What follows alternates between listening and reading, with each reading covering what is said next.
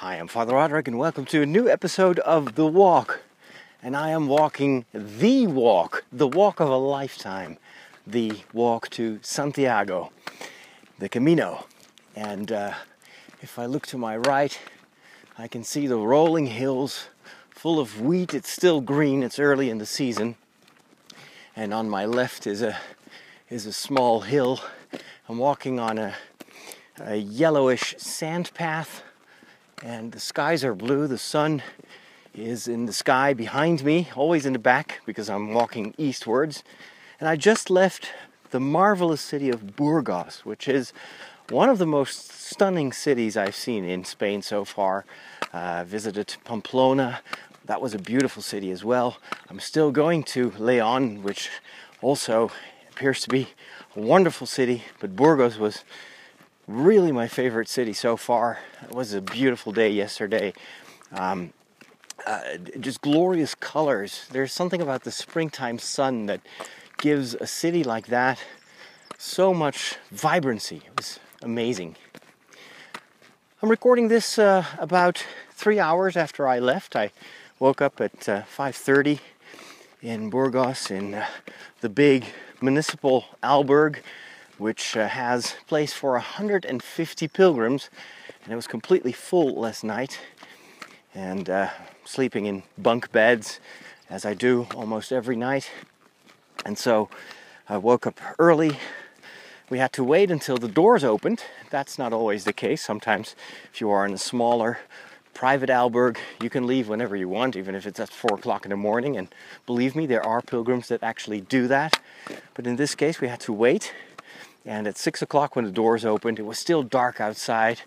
The massive cathedral that is in the center of Burgos was lit by some spotlights, and it was just magical, really special. The entire city is still quiet. That's the, one of the amazing things when you leave early in the morning. You get to experience uh, how the world wakes up, literally. It's uh, the, the nature wakes up long before mankind, the first thing you hear as soon as you're out of the city are the birds. And uh, you may hear birds uh, every once in a while in the background of this recording. Uh, it's one of the things that strike me very much since I've been walking the Camino. It's, it's just a variety of birds.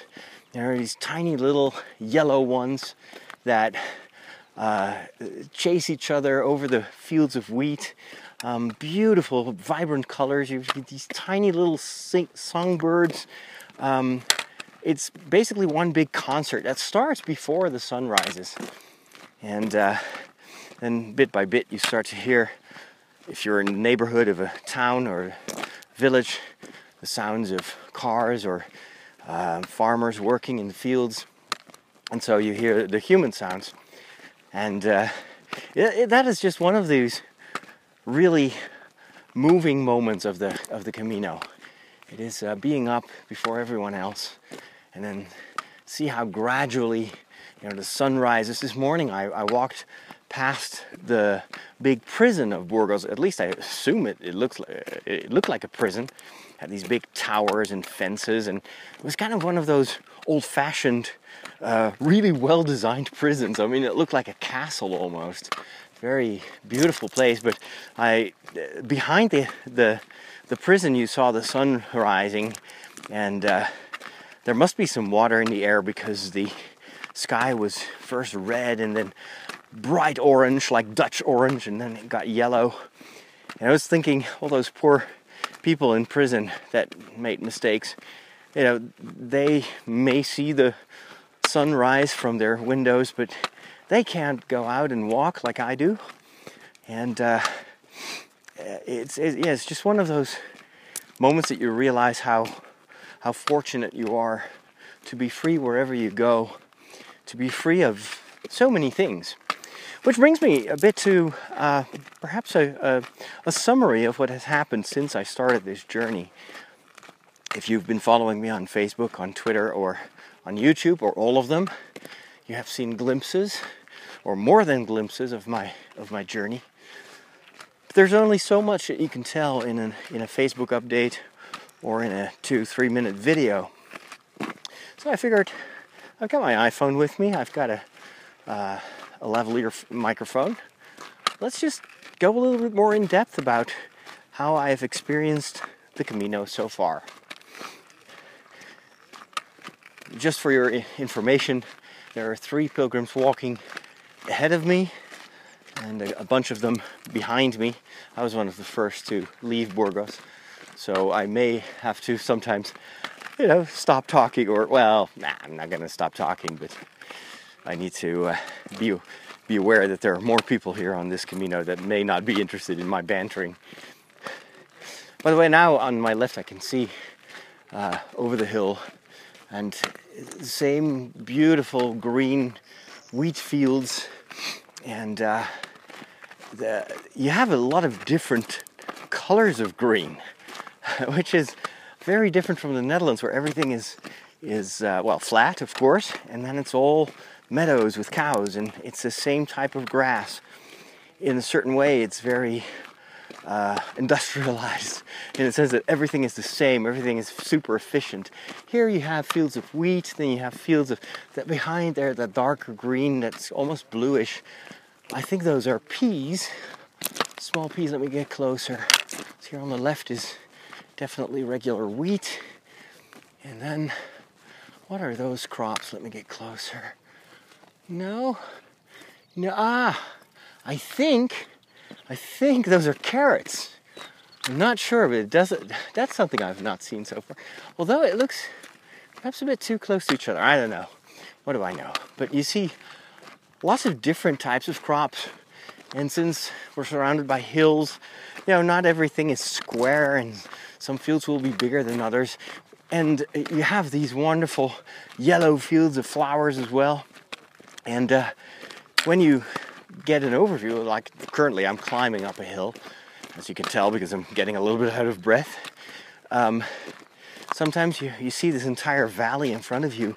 You've got all these patches of green and it's very reminiscent of of like the Shire in in the Hobbit movies or the Lord of the Rings movies, and uh, it's just a beautiful sight.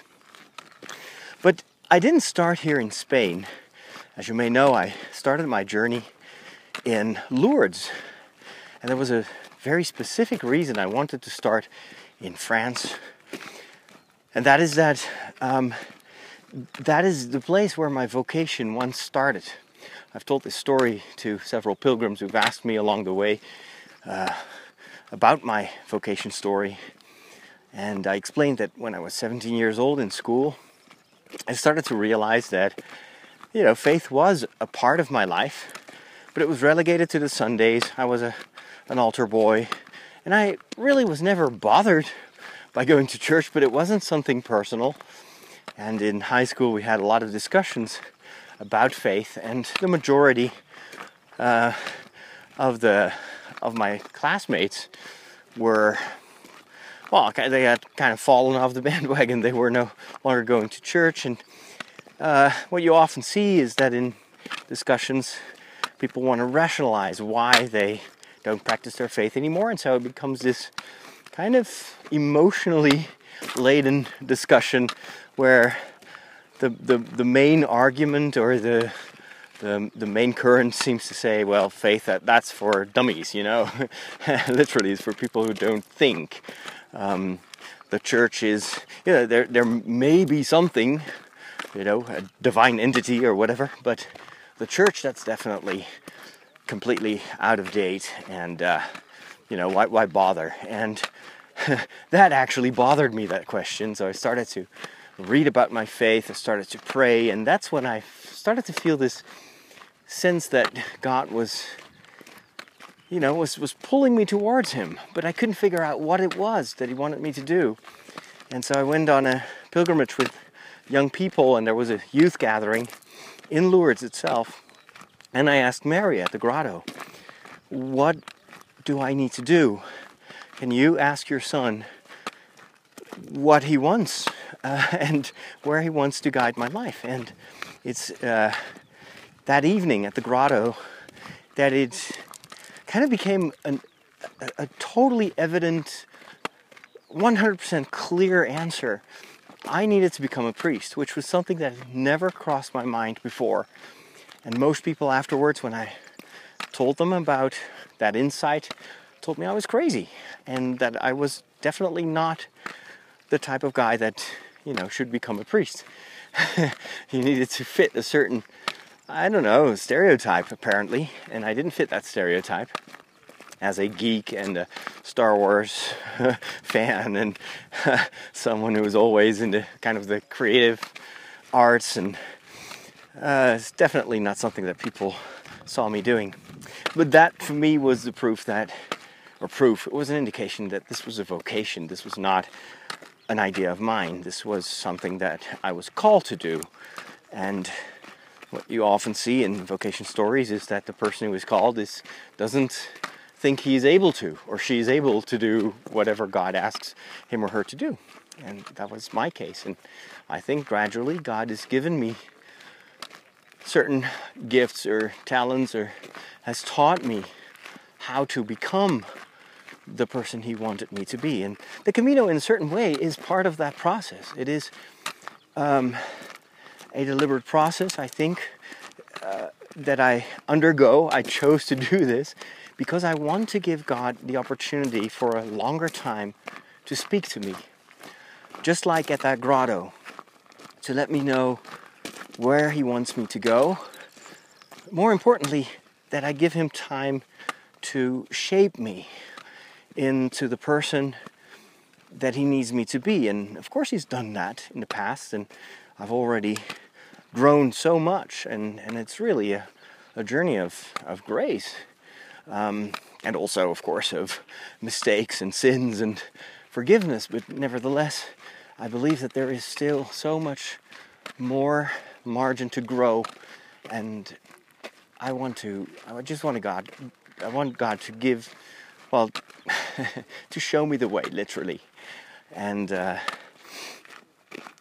and, and that's why I wanted to start in Lourdes. It's kind of going back to the place where it all began and walking from Mary, who has helped me so much along the way, to St. James, one of the great apostles, uh, an example for all of us, a follower of Jesus, who then, with the guidance of the Holy Spirit, went into the world to tell other people about that, to do what Jesus had told him to do, and that is to go to the ends of the, earth, the ends of the world. And uh, that's what all the apostles did. And it's kind of,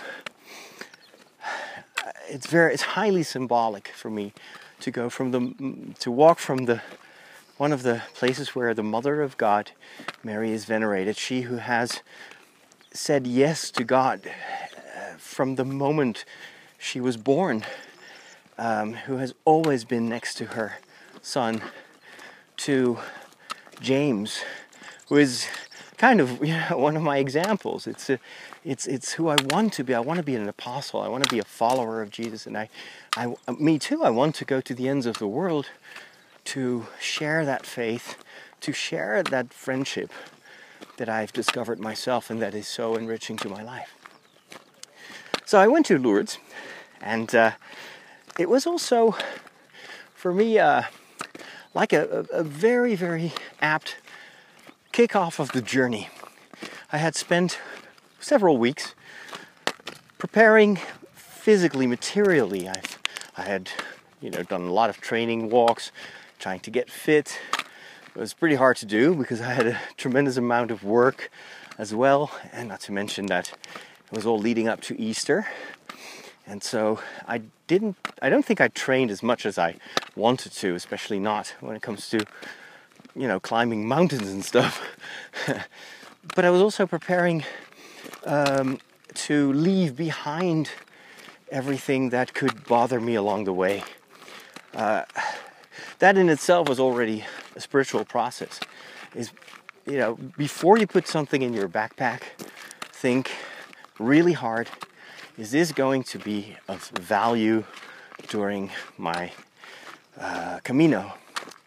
If not, it's just weight that you're going to carry that's going to slow you down, that's going to make you more tired. And so everything that was in my backpack at the time was the result of a deliberate choice. And mm, I think initially I had twice the amount of things that I wanted to take with me. And so it was already saying goodbye to so much stuff that really wasn't that important in the end. And the funny thing is, even though I left with not even eight kilograms in my backpack, which was absolutely my my uh, upper limit, I have still stuff in my backpack right now that I don't need or that I don't need anymore. Let me give you an example. I've got a second camera. I'm using my phone to film my vlogs, but that is because my real camera the Sony, what is it, whatever, the WX500 or something like that, uh, stopped working or started to behave erroneously and created all sorts of reading and writing errors to the SD card. And not only had I taken that small Sony camera with me to film, but also one of those small Mobi tripods. Doesn't weigh much, but still, the you know, in total, it's like 400 grams. And now I'm carrying that for, for weeks already, and I'm not using it. Um, there's another thing in my backpack that I know is not useful. That is foot powder. I have an entire bottle of foot powder. And it weighs 200 grams. You may say, well, what is 200 grams? But I don't use it because my feet are fine without foot powder. So it's another thing I probably have to give away, or you know. And uh, I've got a pair of trousers that I bought in the Netherlands, and it, it it's got a huge tear in it. And I'm still holding on to it because it was a brand new pair of trousers, and I want to bring it back to the store and get my money back, basically. but it's also silly. It's also well, why am I carrying this? You know, what does it really matter? This this Camino is so cost efficient. I spend you know, barely 15 euros per day. Sometimes it's five bucks for a night. It's another 10 to eat. You know, a few euros here and there for a cup of coffee and a, a piece of bread, and that's it. So, why am I so? It must be the Dutch, the Dutch spirit in me that it wants, you know, value for money or something. but anyway, that was a, a process of letting go. And uh, there was also a, a, a, spiritual equivalent to that that I experienced in Lourdes. I wanted to go to confession there and to rid myself, to leave behind everything that I did wrong in my past. Now, of course, you can't you know, like do uh, a, bother a poor priest there with a, an entire list of things that you did wrong of your entire priestly life. But I still wanted to have that moment of confession to let go of things that were weighing me down spiritually, that were on my conscience, and and experience forgiveness, and thereby, and that's the core of, of confession, freedom, liberation of sins. You know, it's what Jesus says. If, if you if you have a load to carry that's too heavy, give it to me and I will carry it. You know? And that's exactly what that moment did. It was very powerful, much more powerful than I expected. Buen Camino. We have a bike pilgrim, one of the many.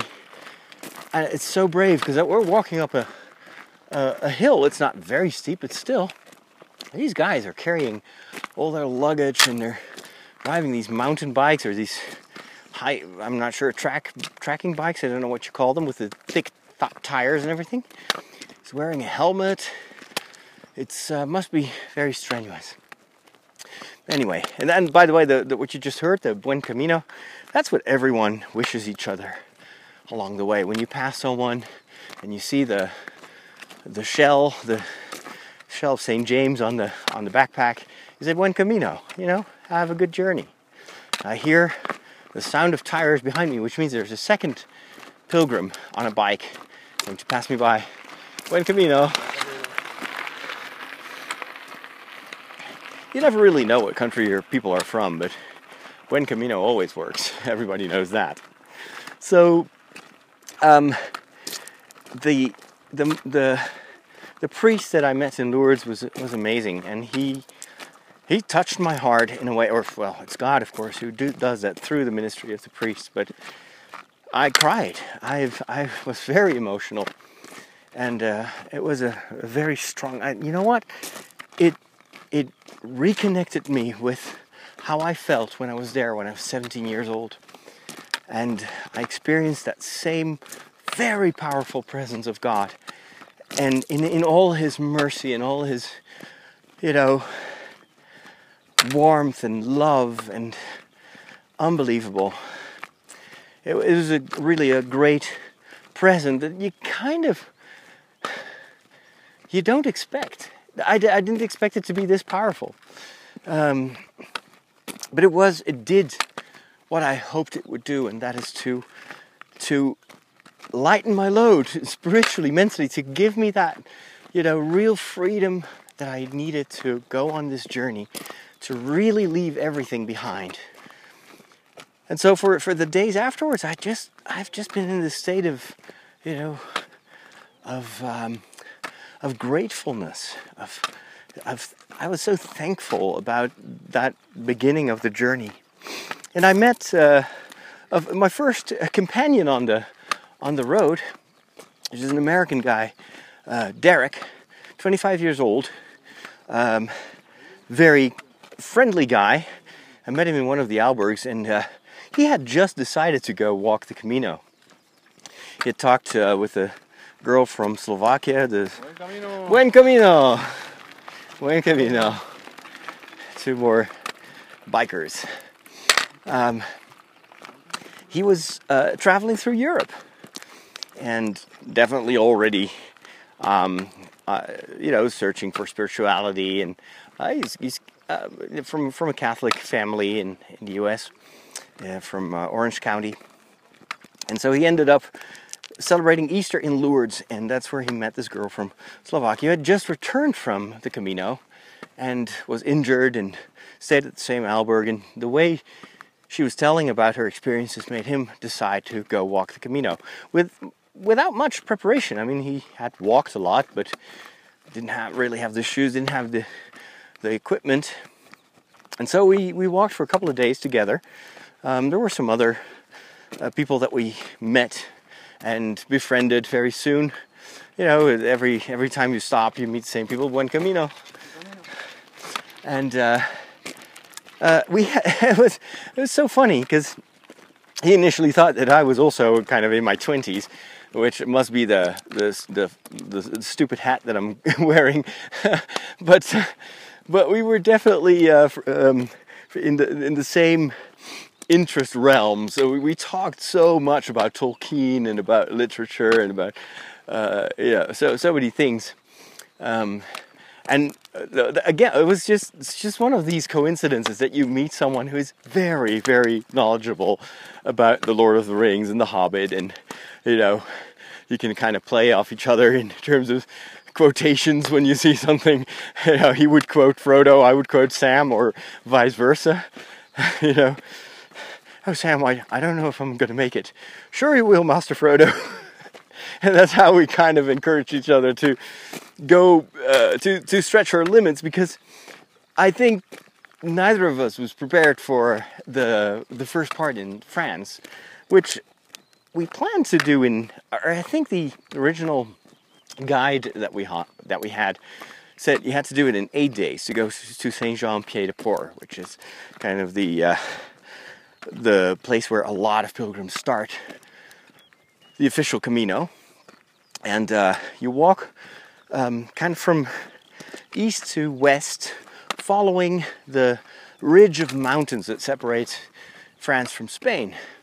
It's it's a gorgeous, gorgeous itinerary goes through Basque country after a while. So uh, Lourdes is, is kind of at the end of the High Pyrenees, and then uh, gradually the mountains get further away. But you you constantly see them on your left. Um, some are snow covered, a beautiful sight, and everything was perfect. If you've seen the pictures and the videos of those first few days, definitely the most gorgeous part of the journey so far. Um, but also, the most strenuous one Um, and this is a stupid thing. You've heard so many uh, tips. Uh, you had so many advice from other people, pilgrims, both that you meet along the way and people that are following me on Facebook, stories that I've heard from people who have walked the Camino before me. And they all say, don't go too fast. It's not a race. Take it easy, start slow, and then gradually you will start to get stronger, and then you can walk longer. Well, what, what did we do? After about two or three days, we decide to skip um, one of the uh, albergs and to to do two itineraries in one day. So that's that was more than 40 kilometers. Now, already right now, after weeks of walking the Camino, 40 would still be daunting. Today I'm walking uh, 30, for instance, and that's already something, you know, I have to think twice. Am I going to do that? 30. Um, let alone 40 untrained and over mountains. I mean, we climbed hills. It was just like 25 degrees up. You know, so steep uh, and also down that you sometimes had to uh, literally walk backwards just because your knees couldn't handle it otherwise. Um, so I forced myself. Uh, Derek forced himself way too much. And uh, when we finally arrived uh, at the Alberg, the uh, it was it was funny. It was the day of the first elections in France. I still remember. And so by accident or by providence, the the mayor's office was still open, and that's the only place where you could get the key to the alberg. So had it not been election day, we would have not had a place to stay. so and we got the the key from the mayor himself. That was so funny. So we walked into the mayor's office. This was in a small town, a small wasn't really a city, but it, more than a village. And so there's this prestigious, nice French building, and there are voting booths. And you see all the papers in place, and there's a little desk, but there's no one there. And I'm like, okay, what are we gonna do? You know, we could hear sounds coming from upstairs. There was a big marble staircase leading up to the second floor. And uh, so we figured these guys must be wa- watching the first results or the exit polls or something like that. And so I'm, you know, Derek is, he is like calling, hey, hey, guys, dudes. I didn't say dudes, but something like, uh, we need some help here. And then we hear something, and then a guy in a really nice suit, like really dressed for uh, um, like a, a, big reception or something like that, has a wine wine uh, glass in his hand, uh, and walks down the stairs. He's like, uh, "Can I help you?" and so it turns out it's the mayor himself, and he's like. Oh, oh, oh, he's like totally surprised that we're pilgrims because apparently that day there hadn't been any pilgrims. And he's like, yeah, yeah, yeah, yeah. Uh, wait, wait, wait. He goes upstairs again, and you, you hear him talking for, talking in French, and he comes down and gives us the uh, the uh, the access to the to the alberg. But anyway, so we arrived there, and um, and Derek's feet are completely covered in blisters. I mean, he was he he had told me that he had blisters. Because of course, you know, untrained and not the perhaps not the right kind of shoes. Um, but he showed me the blisters and they were huge. And I couldn't believe it because, you know, how can you even walk on blisters like that? But he did. So he's like, you know, I want to I want to stay here for another day. I like this town. I'm just going to sit at the riverside and read a book or something like that. Feel free to to go on and that was a it was a tough moment. It was the first time that I experienced what a lot of other pilgrims have experienced along the way, um, is that the friendships that you form because you go through such or such an ordeal physically and uh, you walk for hours and like a regular day would easily walk five or six hours and the previous day we'd walked i think 10 hours in total. Um, there's a very quick strong bond and you kind of don't want to leave the other person behind and so that was that was tough because we had a really good rapport and lots of stuff to, to discuss. But I wanted to move on. I, I felt that I I couldn't stop at this stage of the of the Camino. Um, I still have so many weeks before me. I thought, and you know, I could get injured as well. So I need to, as long as I can, I need to walk so that in case there is an emergency I need to slow down, I have margin myself. So we said goodbye and I went on. And, uh, and uh, I think it was the next day already that I met my second travel companion, Jean Paul, a retired um, pulmonologist, pulmonologist, I think. I had to look that one up. So he's a lung specialist. He's, he's worked in a hospital. Uh, he lives in Lourdes, um, and uh, his wife died last year from cancer. And that year, he decided to go walk the Camino. And I'd met him once before, um, only briefly talked and didn't really uh, get into much of a conversation, but we I did recognize him, and so you know we decided tomorrow we'll, we'll, we'll just walk together. We were the only ones in the in the old lady's house there, one of those French towns where there was no alberg. You just had to. Yeah, we knew that there was this old lady who had a, a few spare bedrooms, and so we, that's what we did. We uh, we walked. He told me the story of uh, how his wife died, and he he decided to go walk the Camino. Very religious, very Catholic uh, uh, man. Um, so at peace with the death of his wife. It wasn't like, oh, I need to do this big catharsis thing, but he wanted to walk the Camino. And so he started last year, and after three or four days, he gets tendonitis. And it's so bad that he's crawling on the floor. He can't continue. He has to go back home, and and he decides, well, you know, next year I'm going to walk from where I stopped, and that's where I met him. And so we immediately, again, have a, a great rapport. Of course, I have a the advantage that I speak French quite fluently because of my studies in the French part of Belgium, and so, you know, we chat and we talk and we share our faith and. Know, at one point, he's like, uh, "Would you mind praying the rosary with me?" And "Sure, go ahead." So we prayed the rosary, and we did that in the afternoon, and then I would uh, pray the lauds and evening prayer from the from the app on my phone, and we would share that in French. And, uh, and he was a, a he had been in in scouting in the scouting movement for many years. He'd even been a, like a regional leader. So it was always fascinating if he, he would walk usually a little bit ahead of me, and then he all of a sudden he would stop and he would point, and he was like, uh, "Père, mon père." Regarde, he, he was very, uh, um, how'd you call that? Uh, not formal, but uh, uh, respectful towards me. So he always used the vous instead of the tu in in uh, in French.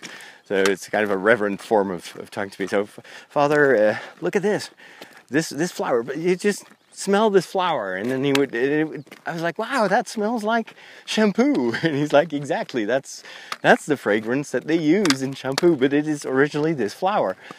And uh, or he would uh, uh, point me to herbs and uh, certain birds. It was amazing. Uh, really someone who who was used to walking in in nature and knew a lot about it i was very fortunate there um, we then approached, we finally arrived in Saint Jean Pied de Port, which is um, the last French stop. In between Saint Jean Pied de Port and Spain is a mountain pass. And it's a, it's a daunting one. It goes all the way up to 1400 meters.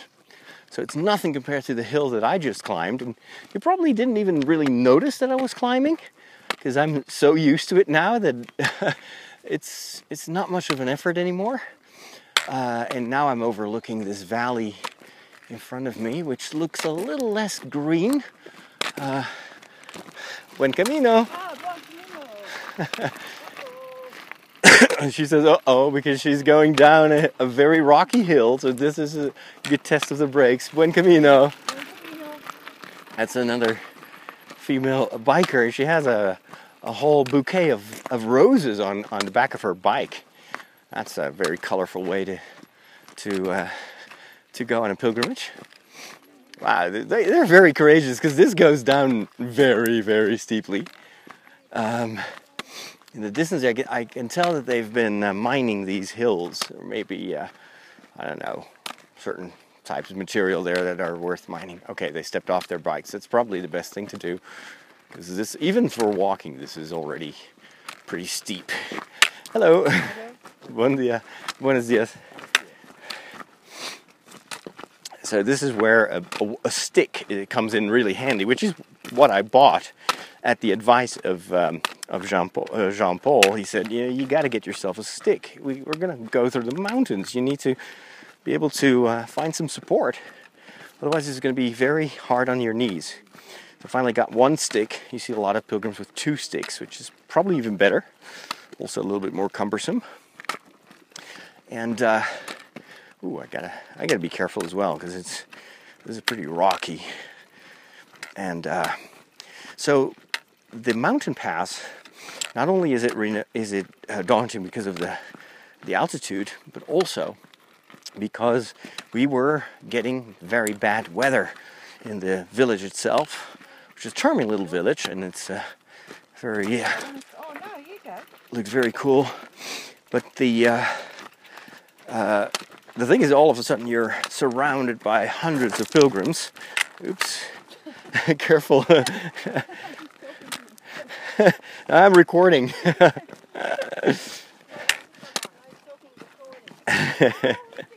recording a podcast. yes, so my followers know what I'm doing. Okay. So I just t- told them how brave you are to go on a bike. With my with my brakes on all the way. Yeah, and I was wondering about the flowers. Oh. Why you have them? Well, my husband. Yes. In Australia. Yeah. Is missing me. Oh. And he sent me roses. No way. And I thought, I can't leave them in the hotel, so I'm carrying them all the way to Santiago. That is amazing. And as I go. Yeah. They're starting to, to dry. Yeah, and, the petals. And the petals are following you. That's wonderful. Have a safe journey. Isn't that amazing? Uh, you hear stories like that all the time. It's like every pilgrim has such amazing stories to tell. Um, so in the, in the the office, the pilgrim's office, the guy who uh, is supposed to tell us about the upcoming uh, journey over the mountain tells us, yeah, well, tomorrow we're going to have uh, 30 centimeters of snow, very dangerous. Perhaps they're going to close the pass. And apparently there's a, a, road that goes around the mountain and it follows the highway, which of course is like the most unromantic thing to do and it's really boring. I wanted to go up that mountain, so wake up really early and then we leave. And it has snowed, or actually, it's raining in the valley where we are. But we know that if you go uh, above 700 meters, 800 meters, it will be snow. And if you've seen that video, man, that looks like I'm in a totally different country all of a sudden. It was quite stunning. So we went over that mountain, got to Roncesvalles, which is a big uh, abbey run by the Dutch. this used to be an abbey with hundreds of monks, literally hundreds, is built for that. But now there are only four old monks remaining. And so they asked for help because it's one of the uh, first stops for many pilgrims. And of course, since there are so few monks, they couldn't handle the amount of, of pilgrims that wanted to stay at the abbey. And so uh, the Dutch organization or the Dutch community of, of, of Camino pilgrims has uh, offered to send volunteers, which is what they do every two weeks. They send a new team of eight volunteers, and they run uh, the um, uh, the alberg, or the, it's basically in the monastery itself, they can house more than 300 pilgrims. I think the maximum is like 350. Um, and so when we arrived, uh, it was already filling up quickly. But right now, the Camino is getting so popular that it is, it's, it's, there is, there is a real danger of, of congestion, of a crisis on the Camino. Uh, I just had news uh, the other day that um, the uh, they are receiving more than 350 people each day that are leaving on the Camino.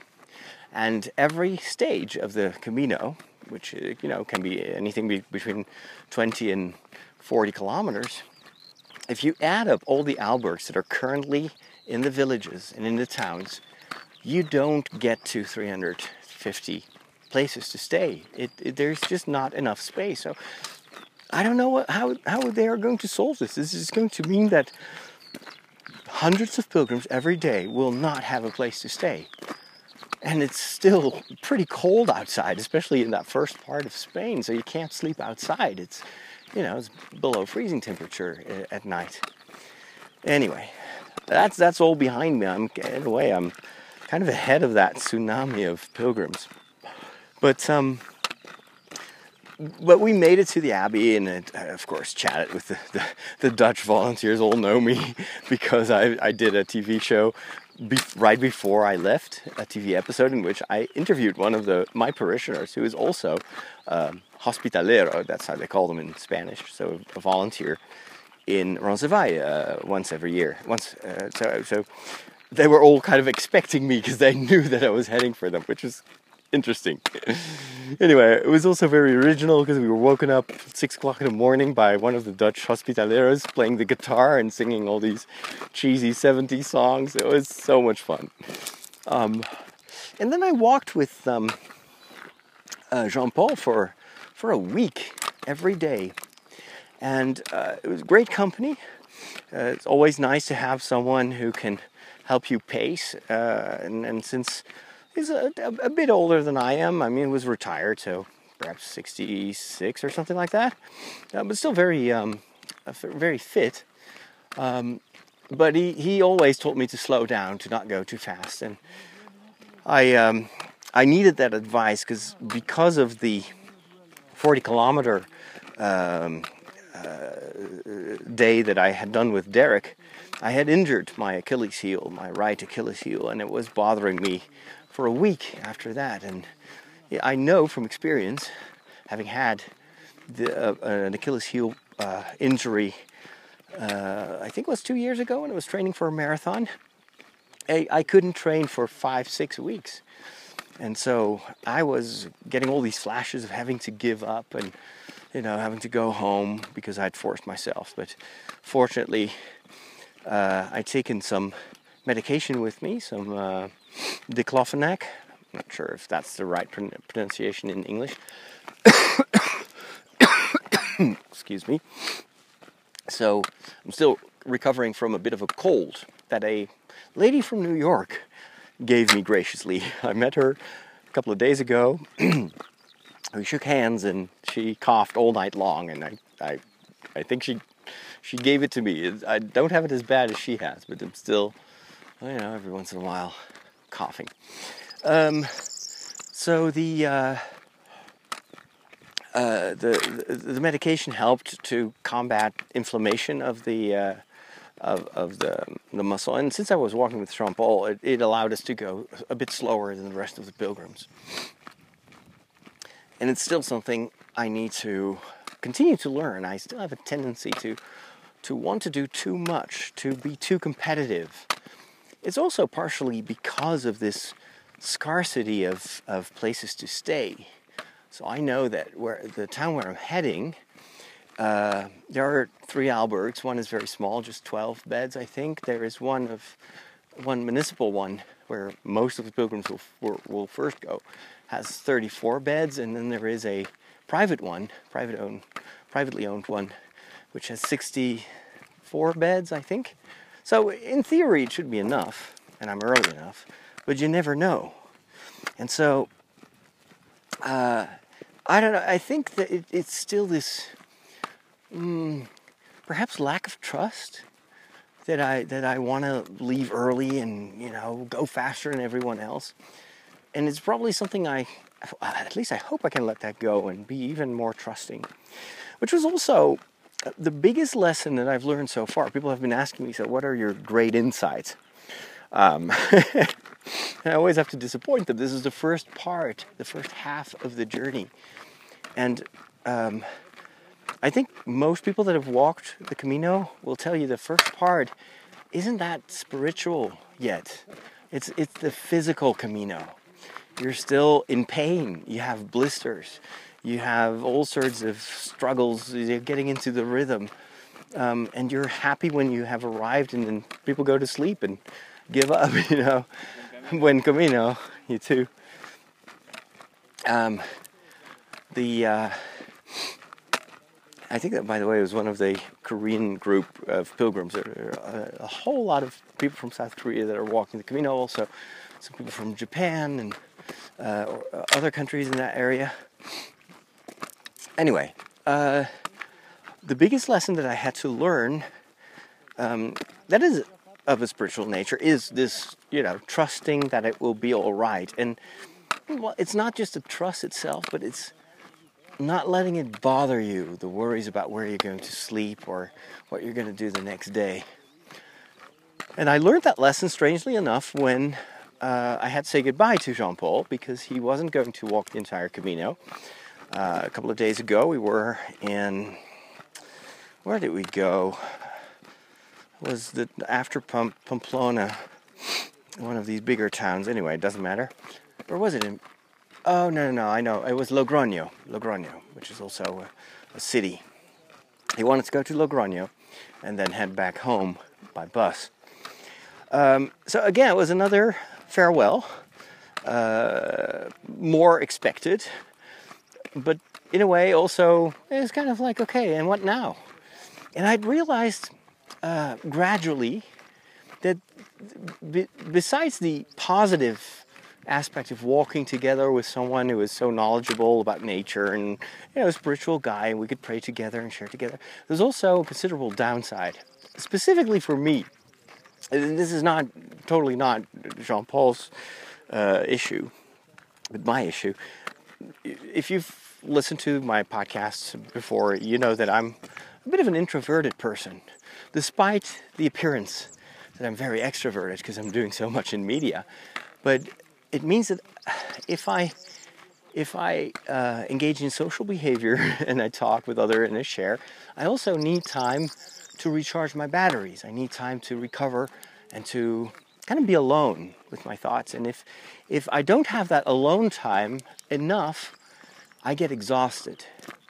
And that's what happened. I think uh, Jean Paul was very much kind of enjoying the company and expecting that we would do everything together eating you know visiting the town and uh, so he would be basically telling me so tomorrow 6.30 we'll be in the in the uh, the main room of the of the alberg we'll, we'll have lunch and then and then when we arrived it'd be uh, okay so let's uh, let's meet in one hour from now we're going to visit the town and then we'll go to mass and then we'll eat and then we'll go we'll, we'll sleep so it was all very, very well intentioned, but I started to get exhausted and I, I was longing for some time off to, to, alone. And I, I realized that I, I just couldn't get myself to telling him that, that I needed some, you know, some time for myself. There was just one afternoon where I, I was so grumpy and I was so like, oh, please leave me alone. You know, no, I don't want to. Yes, this is a wonderful town, but I don't want to visit it right now. I just want to be in, you know, on my bed and edit my videos and, you know, just read or something like that. And uh, so he, he was, again, very respectful, very considerate. But there was still, I think, in my mind, this expectation that I had to do everything together with him. So anyway, when, when he left uh, and went back to, to France, I felt this this. I realized that, that now I am. I have the opportunity to make the Camino mine. I have been, in a way, partially walking his Camino. Uh, there's this kind of this, this mental thing of I think it's still the, the remnants of the people pleaser in me. I wanted to uh, accommodate him as much as I could including in, in the, the stuff that we talked about. Whereas, of course, I, well, there's so many other things that I wanted to think about and pray about, and well, you kind of put that on hold um, because, well, you, you don't share that part of your world with the other person. And now uh, I felt like finally I can give that some room. And uh, I had a very strange psychological reaction, and that is that day I walked 40 kilometers. Uh, so again, I did what I I told myself I wouldn't do anymore, and that is to walk these crazy distances, arrive very late in the town uh, with the huge risk of not finding a place to stay. But somehow I just felt the necessity to um, to walk away from that last week and to walk towards the Camino that would be my Camino. It's very hard to explain. It was a very hot day, a bit similar to today. It was even warmer than today. Um, I didn't have enough water with me, uh, and the last few hours of that trip were grueling. But then the biggest lesson still had to be learned. I arrived in this town, Nájera. Nájera is uh, just one of those places where everybody stops. Um, I already knew that there weren't that many albergs, but there was a big municipal one and uh, a couple of private ones, and, and just in case, there were also a few hotels. But I arrived there at six o'clock in the evening. I see all these pilgrims sitting outside having a beer and relaxed, and you know they've all showered and they're all ready to go to bed, and and I'm walking in this town and tired and super thirsty. I mean, completely dehydrated.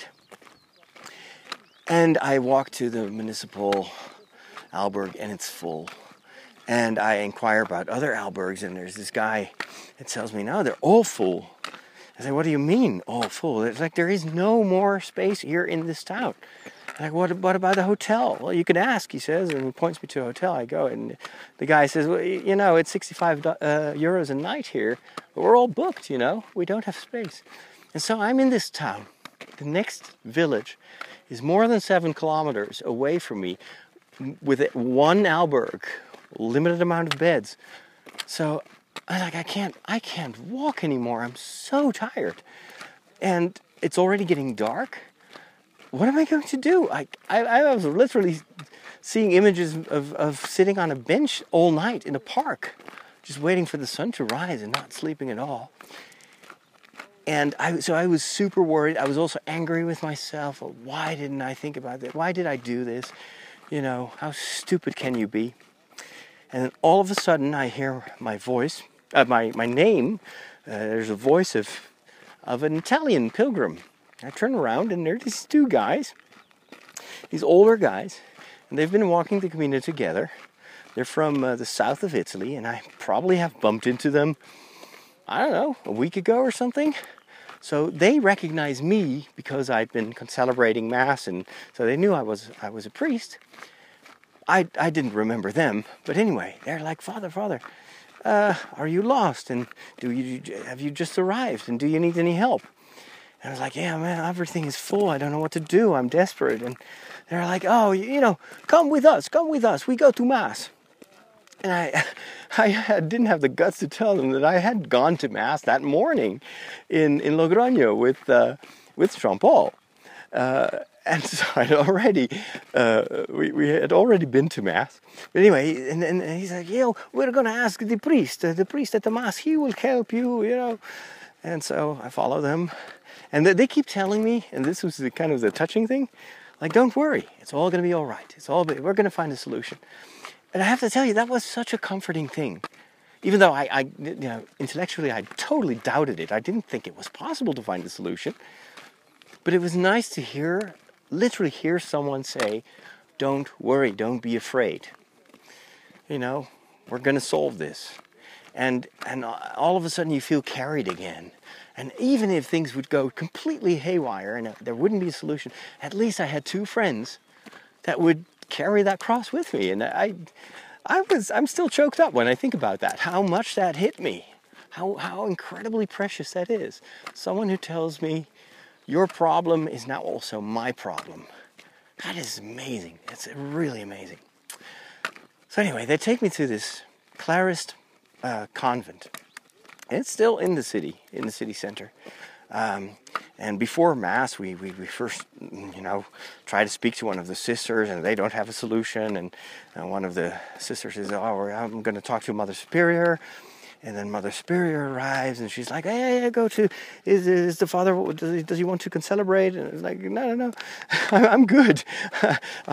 Again, I didn't dare to say I've already had mass. so, and then the sister says, uh, "Yeah, yeah, yeah. Afterwards, we talk." She speaks Spanish. I, the Italians speak Italian. I speak, you know, a bit of Italian, not much Spanish. So anyway, mass sisters, really, you Spanish sisters, they, they sing loud and they answer every prayer with a very loud, resounding Amen, Hallelujah. Um, but anyway, right before Mass starts and priest arrives, the Mother Superior opens, and these are basically um, nuns that don't leave the monasteries. they're behind fences normally. But the Mother Superior enters the part where we are sitting comes to, to see me and she says, uh, After Mass, not talk to priest, talk to me, talk to me. And uh, so I'm like, why doesn't she want me to talk with the priest? And then the Italian pilgrim turns towards me. She, she's found a solution. She found a solution. And I'm like, no, I don't think that's what she means. I think she doesn't want us to bother the priest. No, no, no, he says. I trust me. I know sisters. I know sisters. She has a solution. I can see it in her eyes. so I try to survive mass literally because my feet are so killing me. And every time you got to stand up again, and you know during the Eucharist prayer, Eucharistic prayer, I was like, oh please God, I want to kneel, but you couldn't kneel in that part of the church. Uh, and so I, I was just oh, completely exhausted. And afterwards, M- Mother Superior, she is like, okay, I have solution. the Italian guy has told you. uh, here's our parlor, and she shows me this this big square room um, where uh, normally visitors to the uh, to the sisters can sit, and there is a fence uh, like like in a prison, you know. And then behind that, you have a corridor where the sisters can come talk with the visitors. Bonjour, bon camino. um, the uh, uh, and the room is freezing cold because it's uh, you know a, a, an old convent and thick walls. So even though outside it was actually very pleasant, inside it was I think like five degrees Celsius or something like that, like really freezing. And then she's like, "We we have sofa. You can you can sleep on sofa. It's uh, good. Um, sisters are going to bring you blankets." And so, like the one sister after another arrive with blankets, and then there's one who asked me if I want to eat a bocadillo, you know, a, a piece of bread, and they're all like there are like five or six sisters that are talking about how are they're going to solve this problem, and, and again, it's like, oh my gosh, I did never expect this to happen, and. Uh, the Italians are talking to Mother Superior. Mother Superior is telling me all sorts of stuff in Spanish that I don't understand. And uh, at one point, she, she says something I could understand in Spanish. She says, You know, we just heard gospel. This is gospel. We cannot leave, uh, you know, poor priest in street. We have to give bed. And so a really amazing. She, she was like, Thank you for helping us live the gospel. Um, and then she's like, okay, um, in return, you know, no pay is gratis, but please pray to St. James for me and for my sisters. I was like, oh, well, yeah, definitely I will do that. Um, and so I slept that night under very thick old blankets, um, and I, I slept like a baby. I felt so carried. And it's been such an amazing experience. And that was for me uh, the moment that it clicked. I heard these stories about how the Camino teaches you to let go and to trust and uh, how you will experience providence. And some pilgrims will say the Camino provides. Well, it did. And, and uh, that was a, a great moment where I felt uh, how much if people truly live the gospel, how what a great gift that is. If you are the recipient of that, you know, you, you always tend to put yourself in the in the when you hear the gospel in the place of the person who needs to give help, like the story of the Samaritan. You know, as often, oftentimes, even when I preach about it, turn that into a moral story. We too, we should take care of the poor and bring them and carry them and whatnot. But now I was the guy, you know, in the gutter and desperate, and now other people were carrying me and taking me to a place to stay and uh, and, and, and getting me food and everything. I tell you, it's, it's uh, that was a moment of grace, of great anxiety, but also of grace. Excuse me. I should probably should probably drink something because I've been talking for about an hour now. It's also a good moment to stop. I think this uh, this episode. But anyway, so if you ask me, biggest lesson so far is is is not really a lesson because it's something I know, but it's having experienced it that changes everything, and it it has intensified my feeling of gratitude. This morning, I I was walking and the sun was rising over the hills. And I was like, oh, thank you, God. I feel so happy. Not not superficial happiness, but I feel happy because I I feel like I'm with you. I'm walking this and I you are taking care of me.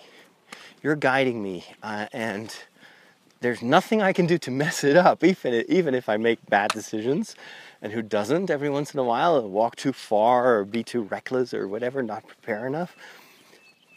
There's someone watching over me. And that is the one to who I've given my life.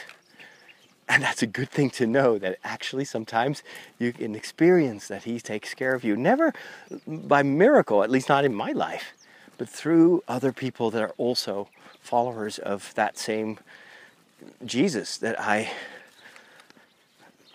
that I follow in my life. So amazing, really amazing. I've now arrived in Hornillos del Camino. That's what it's called. I'm, I'm trying to do the, the real Spanish accent. I'm probably not at all believable, but anyway, I love the, the, uh, the Madrid pronunciation of Spanish. It's got this certain nobility, you know. Uh, after every phrase, you want to say, ole!